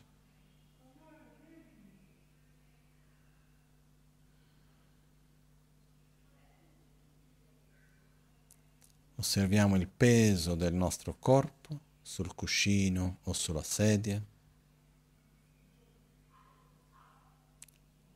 La sensazione del tatto dei vestiti sulla pelle.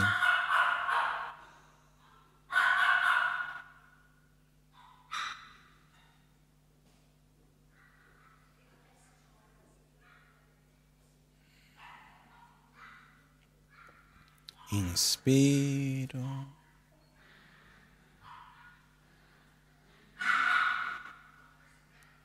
Espiro.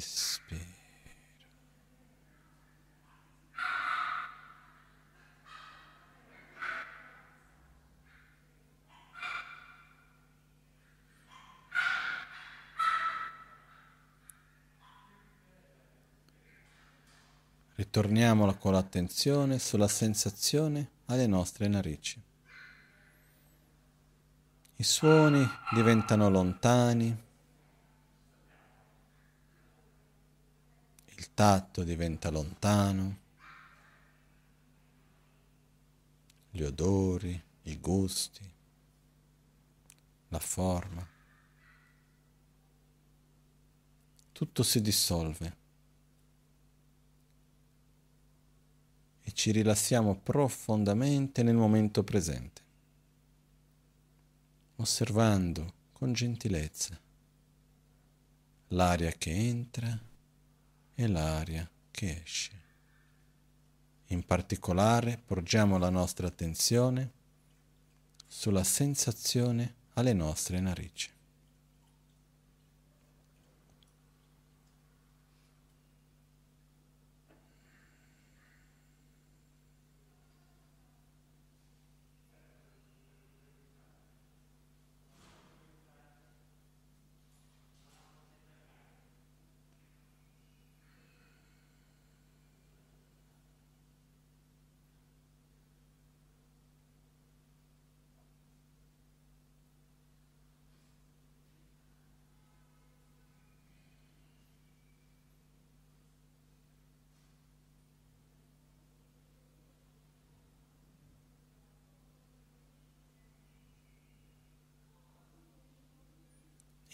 Inspiro.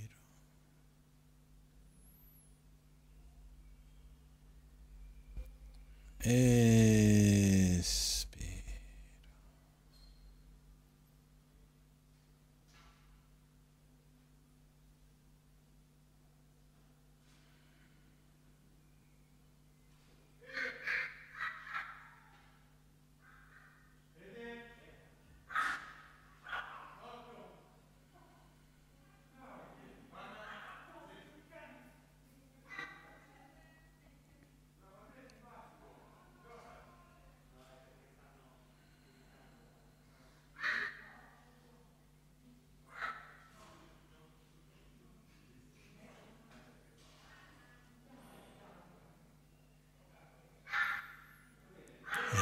Inspiro.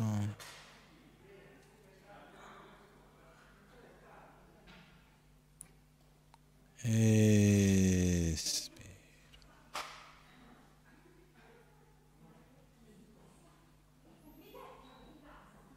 Nello spazio davanti a noi immaginiamo Guru Buddha.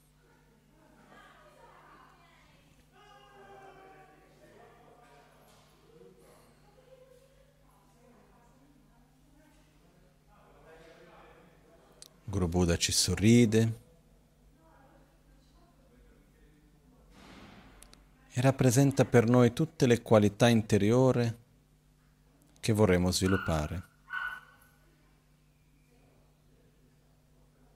È la manifestazione di pace, di stabilità, di gioia, di amore.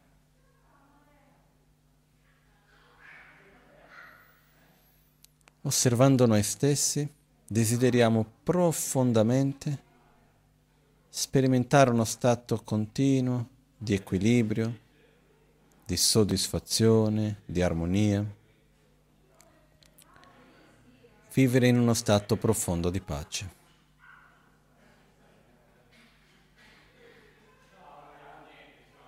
Inspiro.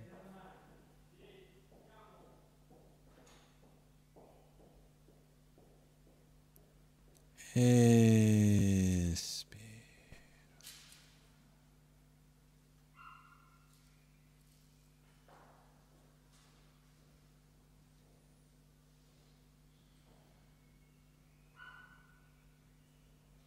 Qualunque altro pensiero sorga nella mente, lo lasciamo andare via e con dolcezza riportiamo la nostra attenzione sul nostro proprio respiro. Nello spazio davanti a noi, Guru Buddha ci sorride.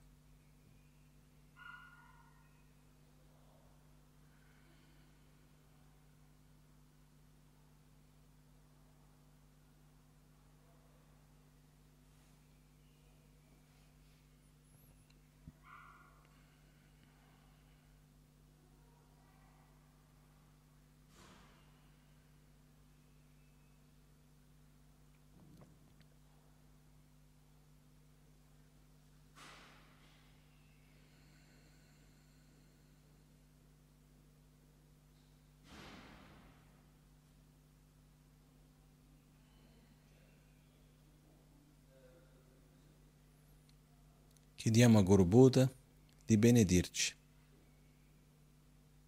in quanto desideriamo profondamente sviluppare la saggezza, la soddisfazione,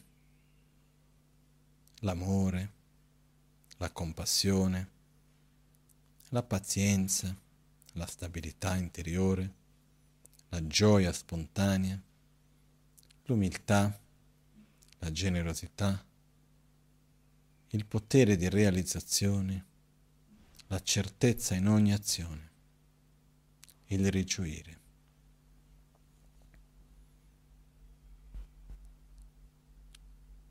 Dal profondo del cuore chiediamo a Guru Buddha di concederci le sue benedizioni affinché possiamo sviluppare le nostre qualità interiori in modo da poter aiutare ogni altro essere che incontriamo a fare lo stesso.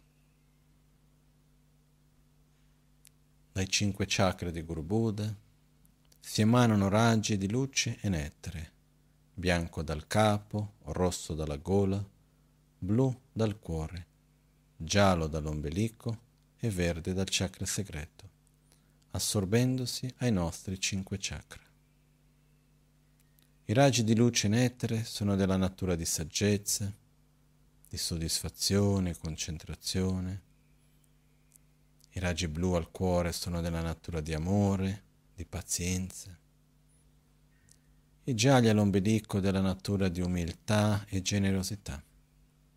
I raggi verdi al chakra segreto sono della natura di coraggio, di determinazione, di potere di realizzazione, di sicurezza certezza e di gioia.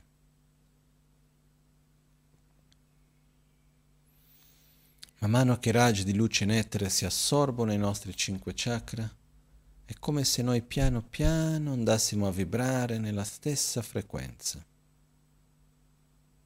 Gradualmente ci rilassiamo sempre di più e sperimentiamo un infinito spazio interiore e un profondo amore verso ogni essere. Le nostre proprie qualità interiori vengono revitalizzate e raggiungiamo uno stato interiore di pace.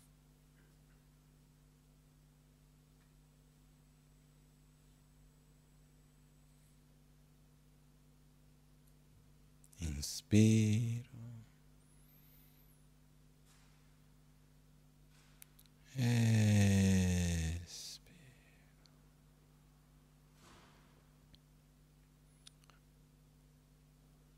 Locho sampo pa gyu tu che tempe trin le pel gedro lor zampe tse par pal de la me shabla solvade.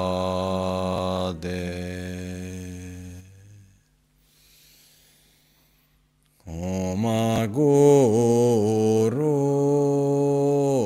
Vajradara Sumati Muni Shasane Karma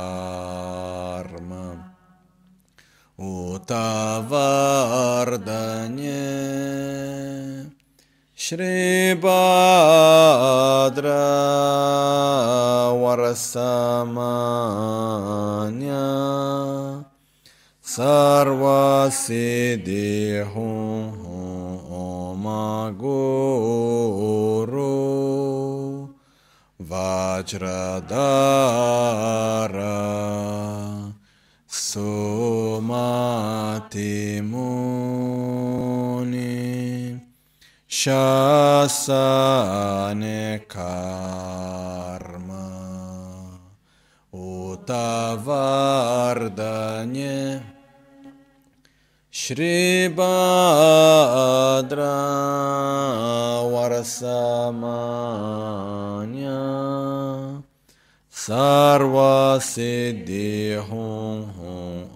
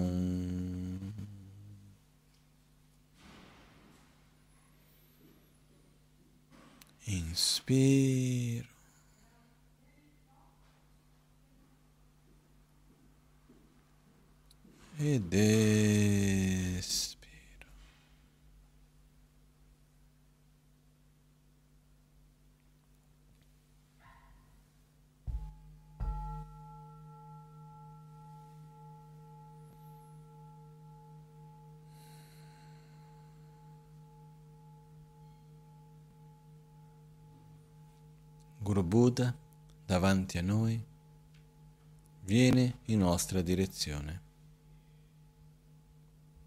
Diventa piccolo come un pollice, entra al nostro capo dal nostro canale centrale e scende gioiosamente con dolcezza, con gentilezza, fino a sedersi con le gambe incrociate su un fior di lotto di otto petali al nostro cuore. Guru Buddha si siede gioiosamente al nostro cuore. Diventiamo inseparabili e della stessa natura di Guru Buddha.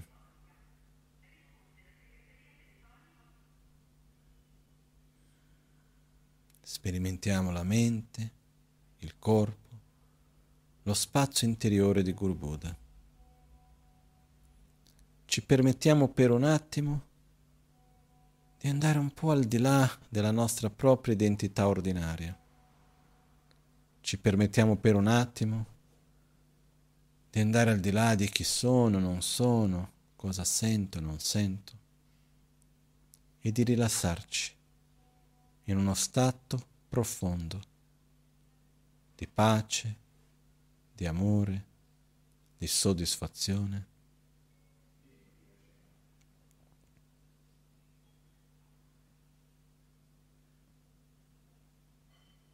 Inspiro.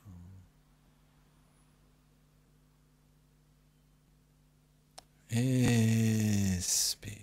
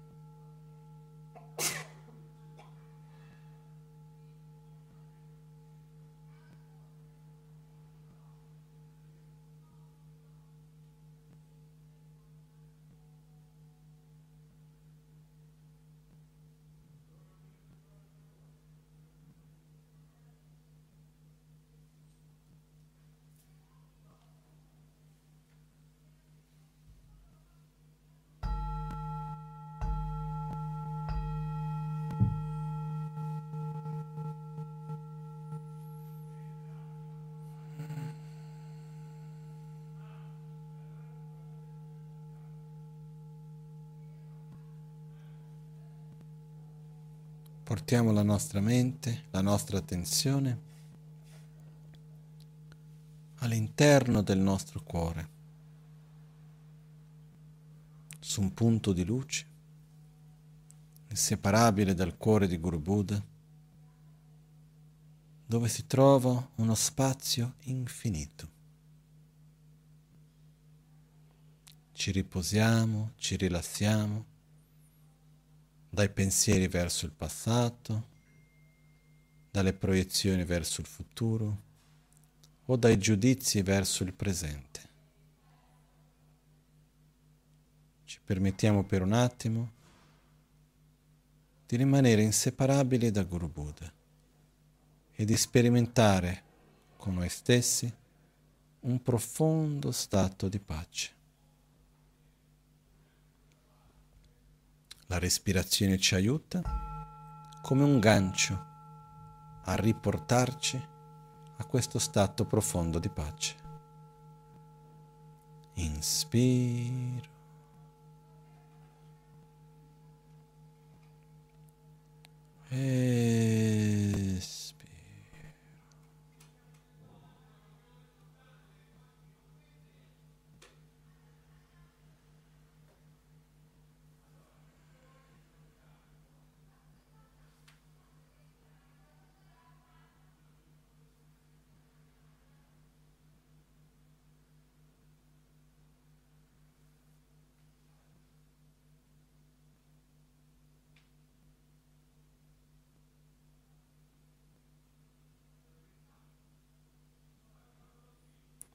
Inspiro.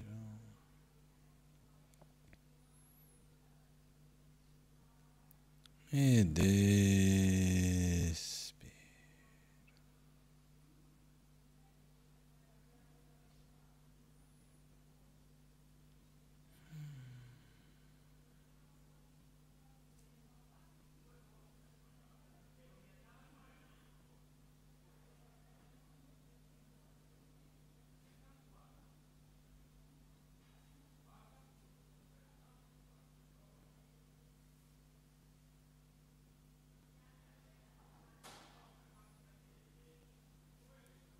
Osserviamo uno spazio infinito dentro di noi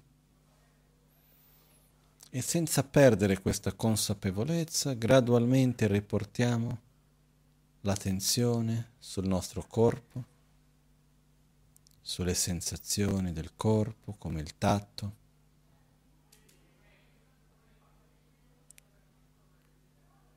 Ritorniamo l'attenzione sull'udito senza dare dei nomi, a giudicare o lasciarci prendere dagli oggetti. Il tatto è tatto, il suono è suono, la forma è forma. E riportiamo l'attenzione sempre accompagnata dalla nostra propria respirazione.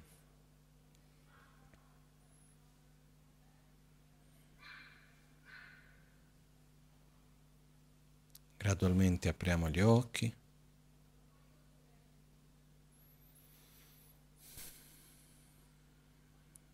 Ci impegniamo a dedicare ogni momento, ogni interazione della nostra quotidianità a coltivare uno stato profondo di pace e condividerlo con gli altri. Ci impegniamo ad agire con generosità, ci impegniamo ad agire con moralità, ossia coltivando ciò che ci fa bene, abbandonando ciò che ci fa male, mantenendo i nostri impegni. Ci impegniamo a essere pazienti, generare spazio interiore. Ci impegniamo a avere sforzo entusiastico, gioia in ciò che è virtuoso, avere concentrazione, a coltivare la nostra presenza mentale e a coltivare la saggezza. Osservare ciò che è impermanente come impermanente, ciò che è soggettivo come soggettivo. Ci impegniamo a essere di beneficio nel meglio delle nostre capacità con ogni essere che incontreremo.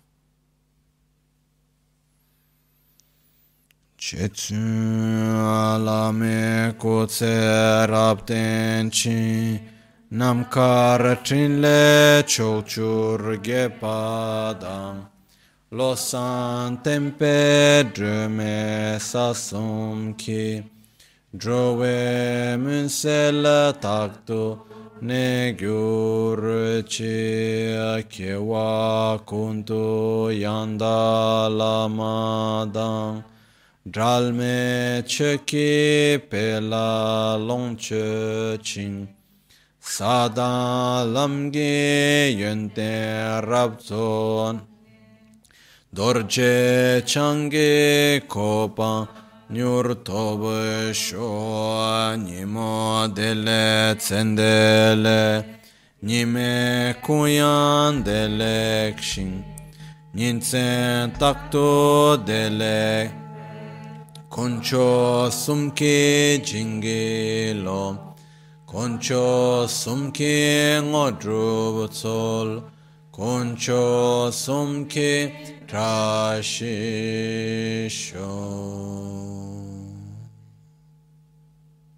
all'alba o al tramonto, di notte o durante il giorno, possano i tre gioielli concederci le loro benedizioni, possano aiutarci ad ottenere tutte le realizzazioni e cospargere il sentiero della nostra vita con molti segni di buon auspicio.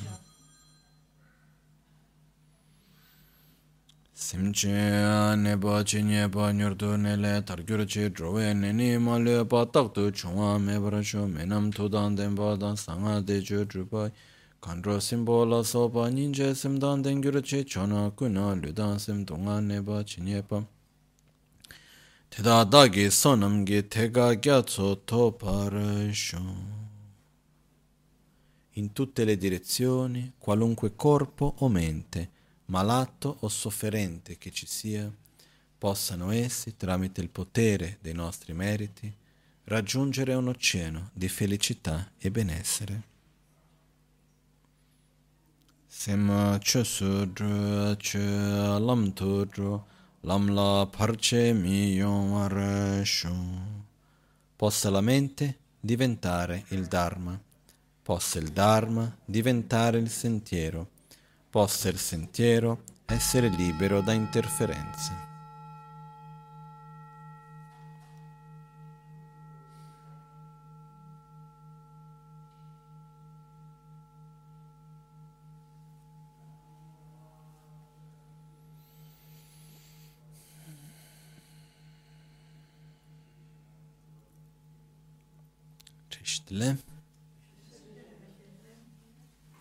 Io voglio